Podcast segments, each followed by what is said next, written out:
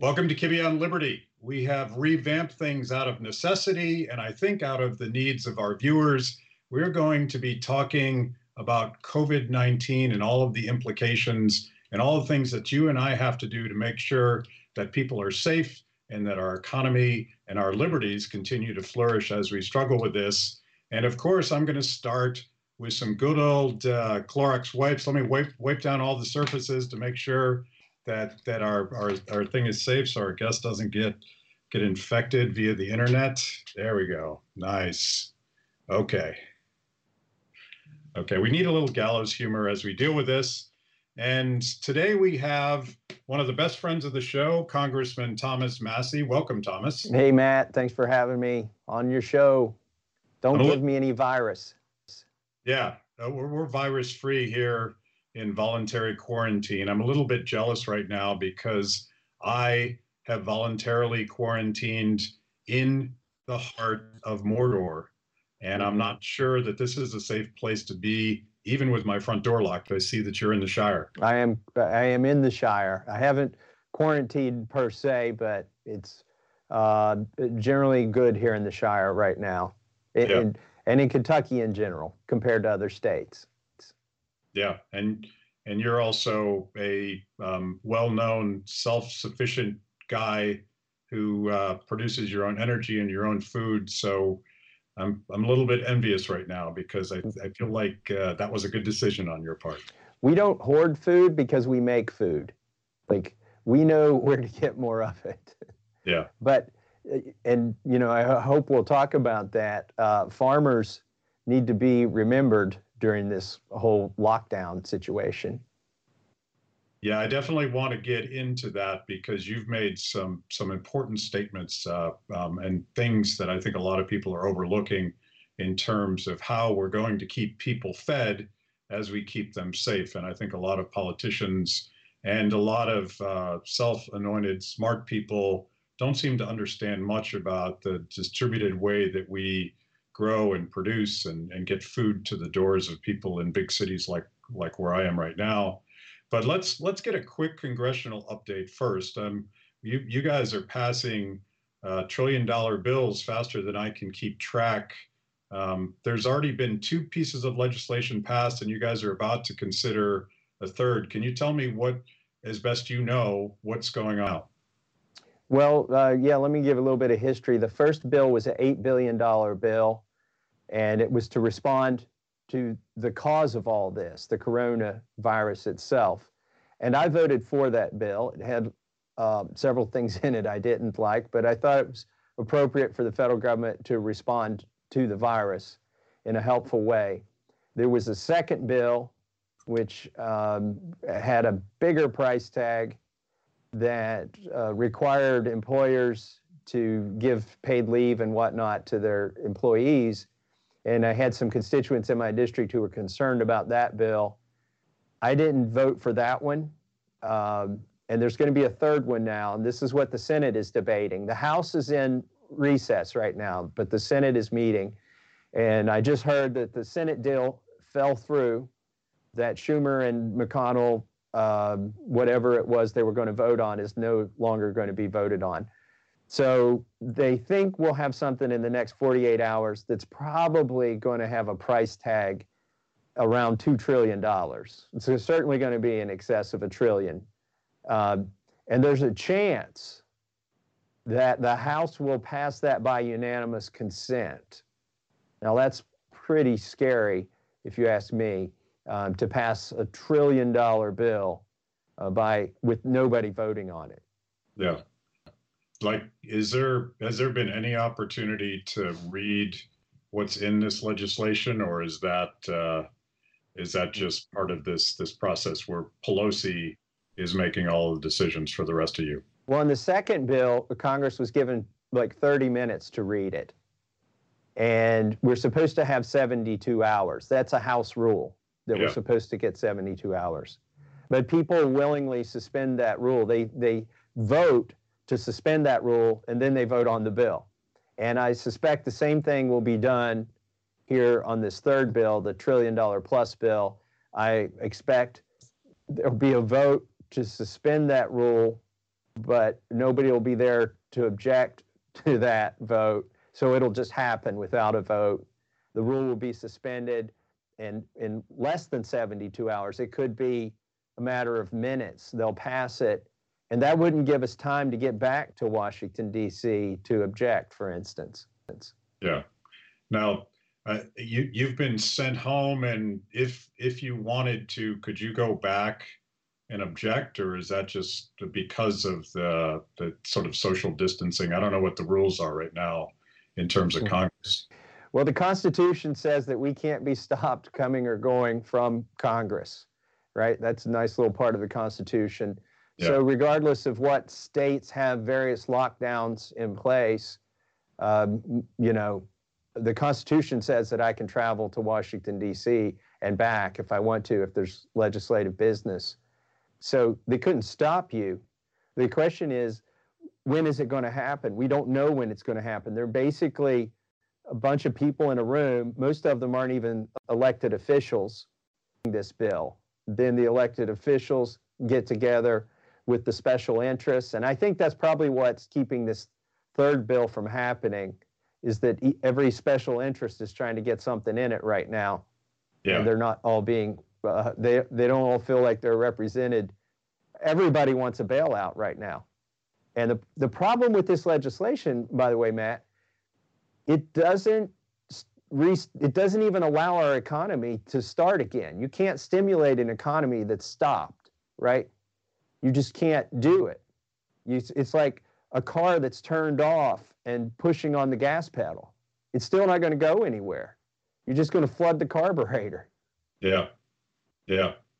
Yeah. So I don't know the specifics of the bill, and maybe you don't as well. And they're going to drop a bunch of stuff in there, good, bad, or ugly, and then sort of spring it on the American people.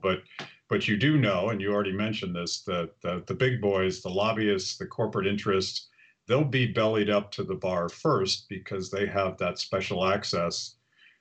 But everything I see is a combination of corporate bailouts, and, you know, suggestions of basically just dropping cash with a helicopter onto the economy in hopes that that somehow kickstarted. And it's sort of a very gross caricature of the very worst forms of Keynesian economics. And as you say, if the economy shut down, if California and Ohio and New York and other states are just shutting down businesses left and right, it's not at all clear that any of that would have any good at all, particularly given that we're borrowing money that we don't have on top of a $23 trillion debt. It just seems like this is insane. The part of Keynesianism that works is you can enslave your children, right? You can borrow money and spend it to stimulate the economy. And that usually works, right? But yeah. And I'm no fan of Keynesianism, okay? But I'm just saying that you can eat your seed corn and get nourishment from it, okay? But then when it comes time to plant the corn, there's nothing there, and you're killing off your next crop. Yeah. But in this case, I don't even think that's going to work, because you're going to have more dollars chasing fewer goods. Somebody asked me, are the fundamentals of our economy sound? This was a couple of days ago, and they were citing economic indicators. And I said, whoa, whoa, whoa. The fundamental of any economy is people get up and go to work, and they make something or provide a service. And that basic thing is not happening right now. So I don't care what macroeconomic thing you try, the microeconomics are broken. They're stalled. And until we get that going, it's not going to get fixed. You can dump any amount of money on it, and it's not going to start it back up. Now, a lot of people will take advantage of that bill. People will squirrel some of that money away. You know, companies will buy back their stock, probably, that sort of thing, although they're trying to figure out how to circumvent that. That's not to say there aren't certain people that are going to benefit from this bill. I just think overall it's not going to solve the problem. Yeah. The problem is the virus, right? Why don't we work on a bill that works on trying to solve this virus problem? Has there been any serious legislative efforts to reduce regulatory barriers and and health regulation barriers to medical innovations. I just read a story today that I believe the FDA finally gave 3M permission to distribute medical masks that were made for construction, so hadn't been approved for medical use. But of course, hospitals and healthcare professionals and people that want to be more safe don't have access to these things. And I'm asking myself, why did we just get that done today? Is there any serious effort at reducing some barriers where people could act and help themselves? I think there are a few rifle shots where they go in and they find one very specific thing that's gumming up the works, and they, you know, provide some regulatory relief for that specific company in that specific circumstance. But what they need to do is just a widespread rollback of regulations in this area. And they better do it also on food production pretty soon. And people could argue, oh, you're going to make the food less safe. What food? What food is there going to be to eat if we keep the economy shut down for 3 months? Spring only comes once a year, you know, in this country. So it's a problem. We should be rolling back regulations. We should be making it easier, by the way, for farmers to sell locally to consumers instead of this centralized process that requires all this shipping right now. There are a lot of regulations like that that I think we could undo. You know, one of the things that we've got to get out of the way, and I mean we, when I say we, I mean with my government hat on, is with the testing. We need more test kits. I've been saying there's the biggest lie, you know, the government ever says is I'm the government and I'm here to help. The second biggest lie is that the N95 masks only work for healthcare professionals, that they don't work for civilians. And the third biggest lie is not everybody needs tested. We need to get to a situation where everybody who wants a test can get a test. And you can do that by unleashing the free market. Can you imagine if there was a test available right now, how many people would buy it? If it were, let's say, $100, that company would make obscene amounts of money. And then somebody would figure out how to sell it for $50. And pretty soon the test would be like one of those pregnancy tests that you can buy, you know, at the pharmacy, or you could buy a 6-pack of these tests. And yeah, not only would everybody get tested, everybody could test every day. Like, that's one of the ways we're going to defeat this virus. Yeah, yeah. And I mean, that's the everything that we're doing. And let's assume that most of it is well-intentioned. We just talk about the lobbyist feeding frenzy, and I do notice that every member of Congress who has had in the past a big government scheme, let's say bailing out college students, you could fill in the blank, there's giveaways for everything, they've suddenly rediscovered that this idea was perfectly designed for the contagion, and they're just filling the Christmas tree with that. But it strikes me that any one of those proposals is 100% centralized. It's requiring that only a few smart people sort of decide things for us. But what you're describing about when you talk about a free market approach is a radically decentralized approach that allows families and communities and innovators and healthcare professionals and fill in the blank to solve these problems from the bottom up.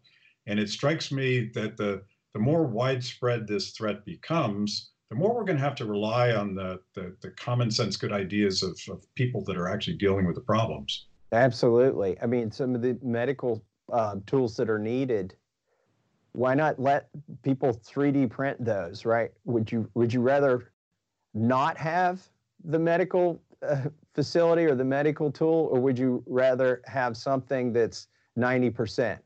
I'd rather have the 90% solution, frankly, yeah, as to not have anything.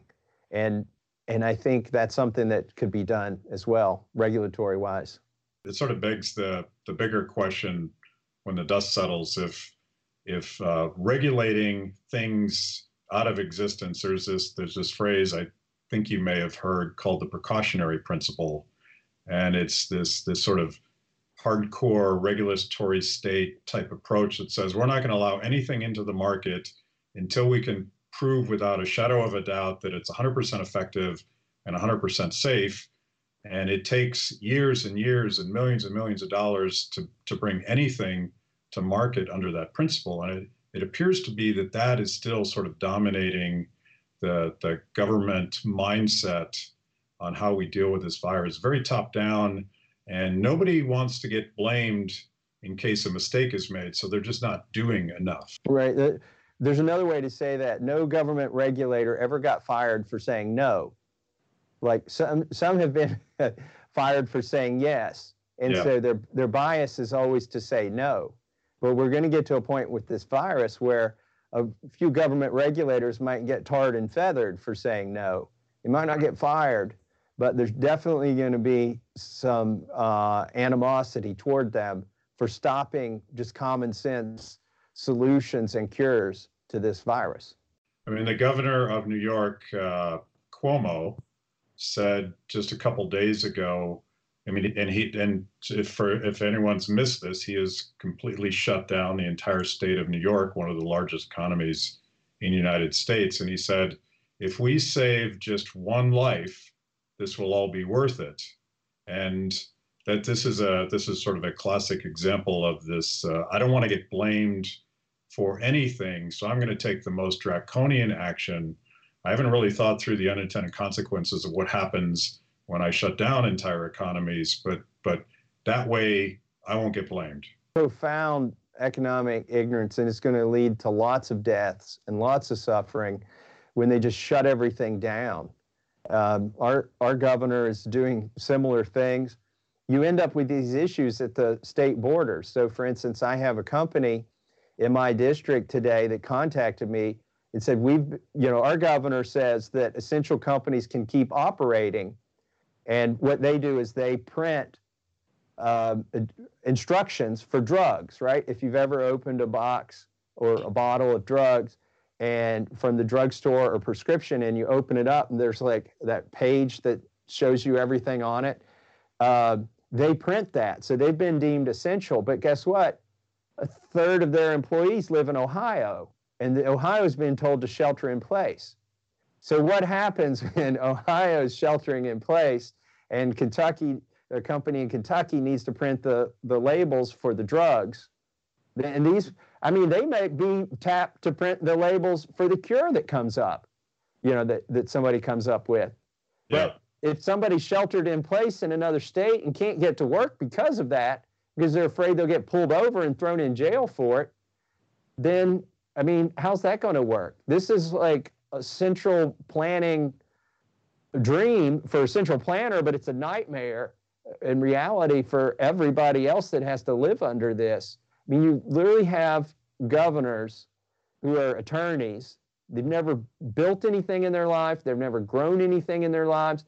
A lot of them never run a company, and they're trying to tell us what's essential and what's non-essential in the economy. That's really dangerous. Yeah. And by the way, everybody's definition of essential and non-essential is different. And the only thing that is the same is that economic ignorance that you just described. I don't think, I don't think any of this is malice, but the inability to understand what a division of labor is and how complex and distributed our responsibilities are in a complex economy. And for some reason, and I think this might be sort of a cultural thing too, I think city folk have never really thought carefully about where the food that shows up on their front doorstep actually came from, and all of the people and functions that were required to get it there. So maybe talk about that, because you mentioned farmers, and you're from a farming state, and this affects you guys. Well, it absolutely does, and I think some people who've never been to a big farm have this idealistic vision of what happens. The farmer gets up and the farmer's wife cooks biscuits and he goes out and gets on his tractor and, makes the food or something. When in reality, most of the food is made on giant farms, right? And the farmer is a manager of a company and he needs employees to show up to work that day or nothing happens, right? Like, the scale of the farm is so huge the farmer is not going to go out there and get on his tractor. He's got, you know, half a dozen combines and a whole crew, you know, responsible for each one to keep everything going.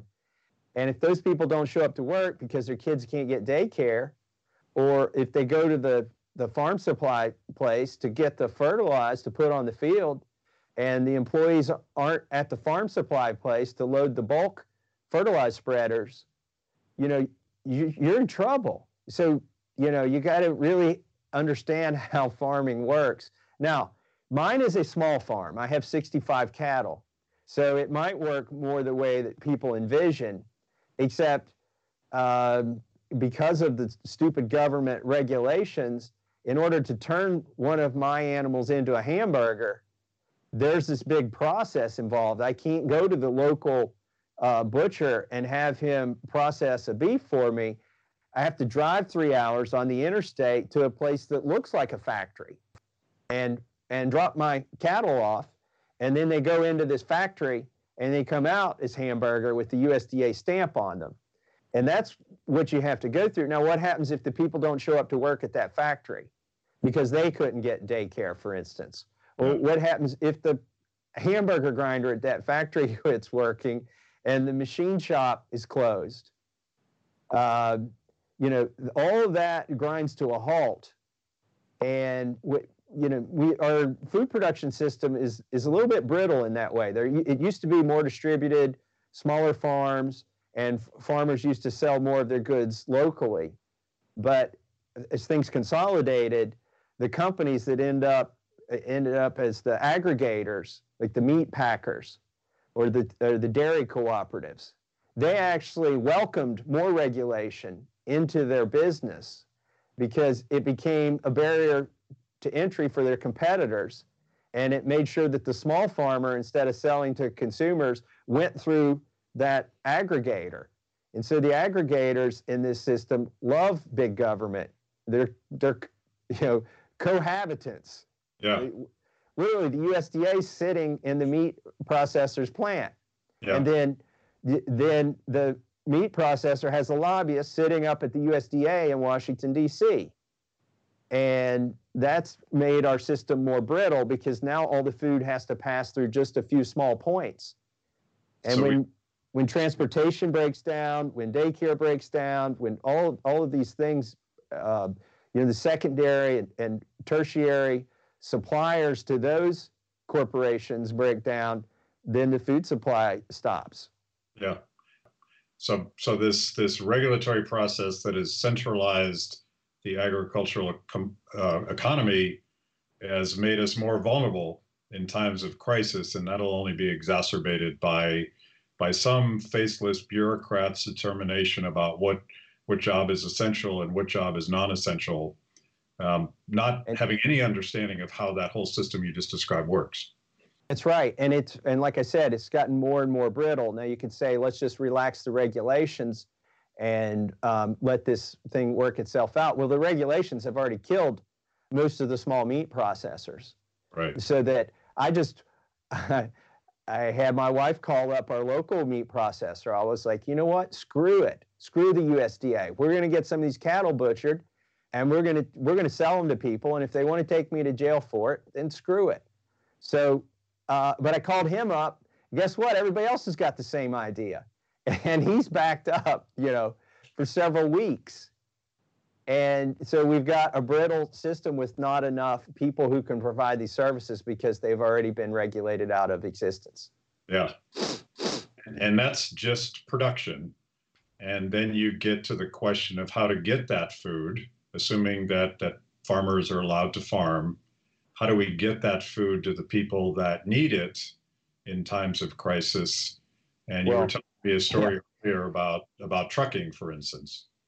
How do you get the food? Well, the government has deemed grocery stores as sort of essential businesses, so they can stay open and the pharmacies can stay open. But gatherings of 10 or more people are illegal. And so what about a farmer's market? What about your local farmer's market? I'm worried they're going to be, you know, it's going to depend on the state. They shut them down here in D.C.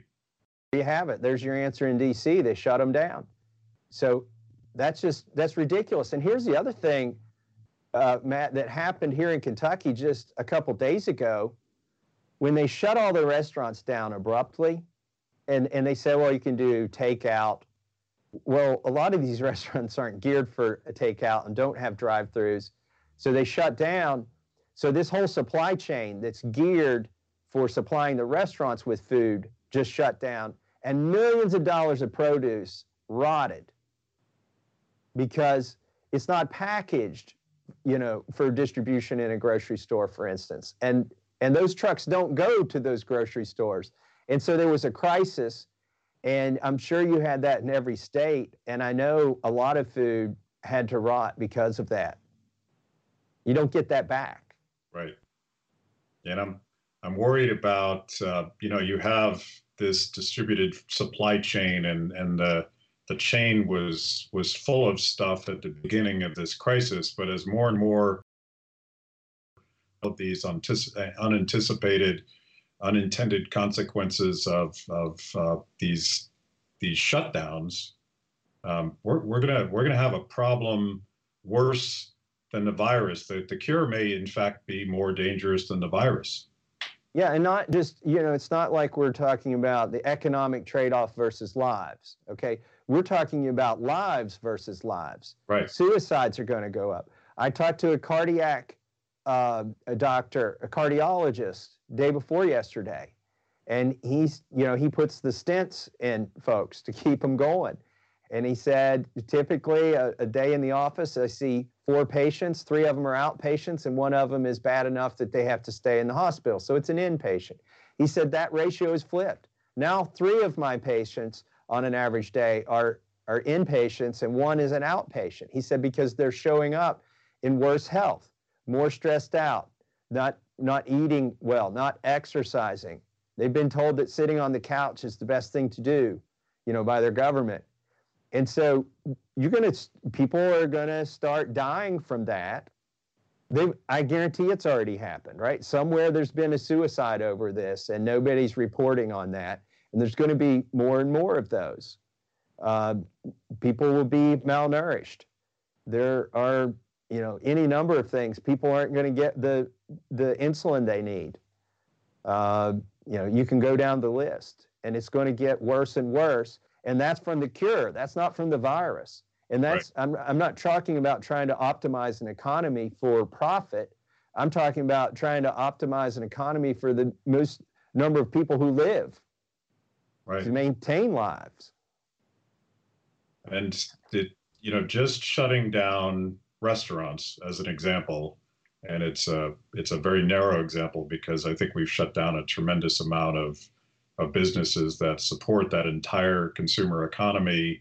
These are all people that effectively just lost their jobs. So they don't necessarily have a way to pay for healthcare, to pay for food and shelter and electricity and all the things that we sort of take for granted in a modern economy.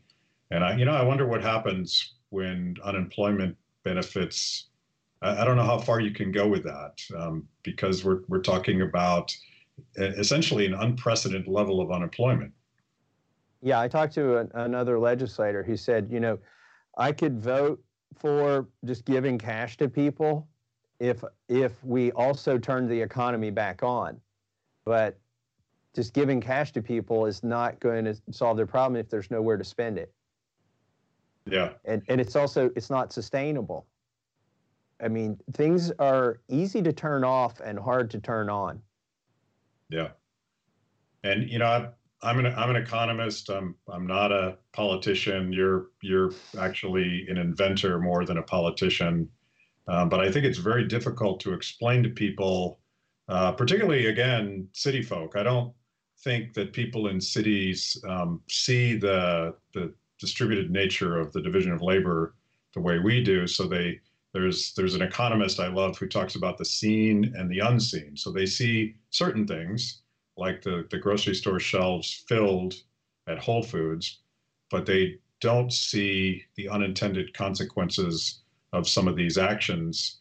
How do we explain that to people so that it doesn't sound like we don't care about people that are at risk because of the virus, but we're worried about even more people dying if we shut this machine down. That's part of the reason I came on your show, is to try and explain it. I don't know if we're going to be able to explain it to everybody. People mostly get mad at you if you try to change their worldview. Even when you're just trying to be helpful, they get mad. They make you sound like the crazy person when you try to explain these things to them. I don't know what the best way to do it is. I mean, I've been on Facebook and Twitter and social media trying to explain it. But I think what might explain it is when they go to the grocery store and instead of, and I know we've all seen the, you know, apocryphal pictures of the grocery stores are empty, but the reality is they're getting filled back up right now. Like, right. You know, they get, that's at the end of the day, and they get restocked, and you can go back to the grocery store and are rationing, but there's food still coming back to the shelves. What happens when you go to the grocery store in the morning and the shelves are still empty? I think that's when the lesson is going to come home. Not just to, you know, I mean, you're picking on city folk, and that's a fun thing to do sometimes, but, and I know you can do that because you're a city folk, man. But I'm definitely part of the problem. Let me pick on, instead of picking on city folk or country folk, let me pick on my fellow politicians. These governors are going to learn a hard lesson about the economy. I think the one thing that's going to snap them back into reality is when they don't have enough revenue to pay their state workers because they've shut down the economy, and then they're going to suddenly remember, oh, wait, we were taking, you know, depending on the state government, 5 to 15% of everything that was going on, and we just shut that down, so now we can't make payroll. And when the governors can't make payroll because they've taken away everybody else's livelihood, that may bring them back to reality. The problem is, I fear in this bailout, there's going to be more inducements to the governors to do this bad behavior of shutting down their economies. Like, if we incentivize governors to shut down their economies, even the good governors, the ones who've held out and tried to be rational, they're going to eventually economically be forced to do what the other governors have done, or coerced into doing it. I won't say forced. They still should have a choice. So I noticed that a lot of folks, I won't name them by name because I'm not interested in shaming them, at least not yet, but I notice a lot of people are amazingly applauding the Chinese government's, the communist Chinese government's extremely command and control, almost violent lockdown of their economy and their people. And it seems more than a little bit ironic that that same government that covered up this virus as it emerged from Wuhan province, because they wanted to keep their power, that a lot of American smart people are thinking, hey, let's follow the Chinese model because they seem to really have a handle on things now. That's scary stuff. First blush, it looks like dictators have an advantage in dealing with pandemics, right? They can tell people where to go, when to work, when not to work, what to eat. It seems like, you know, it's a little bit seductive in the beginning, like the dictators have the best hand dealt to them in a pandemic.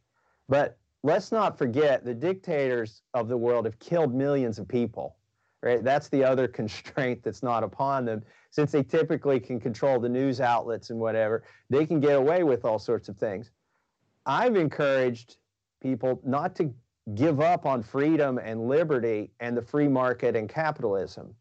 Like, we have an advantage. We've always had an advantage in every crisis, and we've always come out ahead or better off than the dictatorships, not because we emulated them, but because we went in the other direction and we empowered people, not governments, to solve these problems. And that's what I think we should do.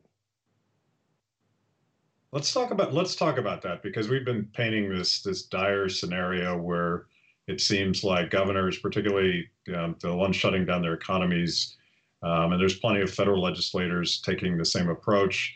The dire consequences of that kind of behavior can be catastrophic for American families. And you're suggesting that freedom and individual responsibility and a more decentralized approach is better. From what I've read, South Korea, as compared to China, has taken a less command and control, more voluntary approach to containing the virus and keeping their economy alive. Explain how that would work in practice here in the United States. Well, I think there are a lot of things we could be doing differently than we are right now. Instead of shutting down schools completely, we could have reduced the ridiculous rule here in Kentucky where you have to have 80% attendance or you don't get money from the state to keep your school system going. Like if we just got rid of that one rule and the school systems could have operated with 30% attendance, the probability of spreading this virus at a school would go down dramatically if only 30% of the kids showed up. And by the way, that's probably the number of kids that on average, I mean, it varies by school district, but on average, that's probably the number of kids who depend on school to get a meal every day, right? That's and added to the number of kids whose parents have no other option for daycare. They don't have the money to hire daycare and pay their taxes, which are funding the school. By the way, I've noticed nobody suspended the school tax. They've closed down the schools, but they haven't suspended the school tax and given you a credit to go pay for daycare. But if they had kept the schools open at, let's say, a much reduced attendance rate of like 30% and made school optional, I think we could have not caused the daycare crisis. We could have not caused the crisis where kids may not be getting enough food to eat, and we could have attenuated the spread of this disease. The same thing with restaurants. So a lot of states, you know, the state here in Kentucky and one across the river in Ohio, they shut down restaurants, dine-in, you know, the dine-in aspect of the restaurant. Well, instead of shutting them down completely, there were a lot of things they could have done that made sense, but they didn't do. So for instance, you know, when I'm overseas and I'm not going to pick on any countries, but in countries where people famously come back with certain, you know, gastrointestinal ailments, when I go to those countries, I only order hot food. I don't eat the salad. I don't eat the fresh vegetables. I know this sounds unhealthy, but it's a lot healthier than not eating. And it's a lot healthier than shutting down our economy. You could have told restaurants, okay, you have to serve all your meals hot and they have to come out on a hot plate. And by the way, nobody's drinking out of a glass that's being poured into from a pitcher anymore. When you serve somebody, you're going to serve it in a bottle or some other container. And, you know, we could have allowed the elderly to come in between the hours of 5 and 7 for dinner. And then everybody, you know, under the age of 60 could have come in to eat after 7 p.m. There are a lot of things that we could have done differently instead of just shutting down the whole restaurant system. And then finally, people are used to going to work, and as a condition of work, they wear safety equipment. I've been in a lot of factories in my district. Some of them require you wear a hairnet if you're in food production. Some of them require you to wear safety goggles if you're in a machine shop. If you're in a construction site, you wear, you know, a hard hat. Why not say if you know, why not add to that list of things that people wear to work or at work, a mask? There's some places where you wear a mask at work already. Instead of shutting down the whole business, how about propping the doors open so people don't have to touch the door handles?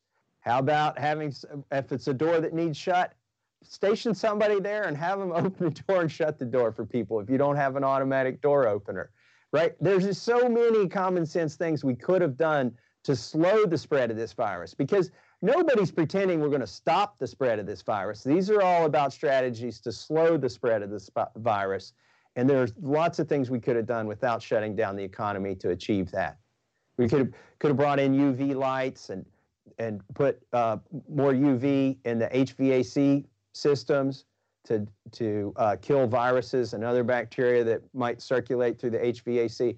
So many different things we could have done instead of just shutting down our economy, which is going to cause so much pain and suffering.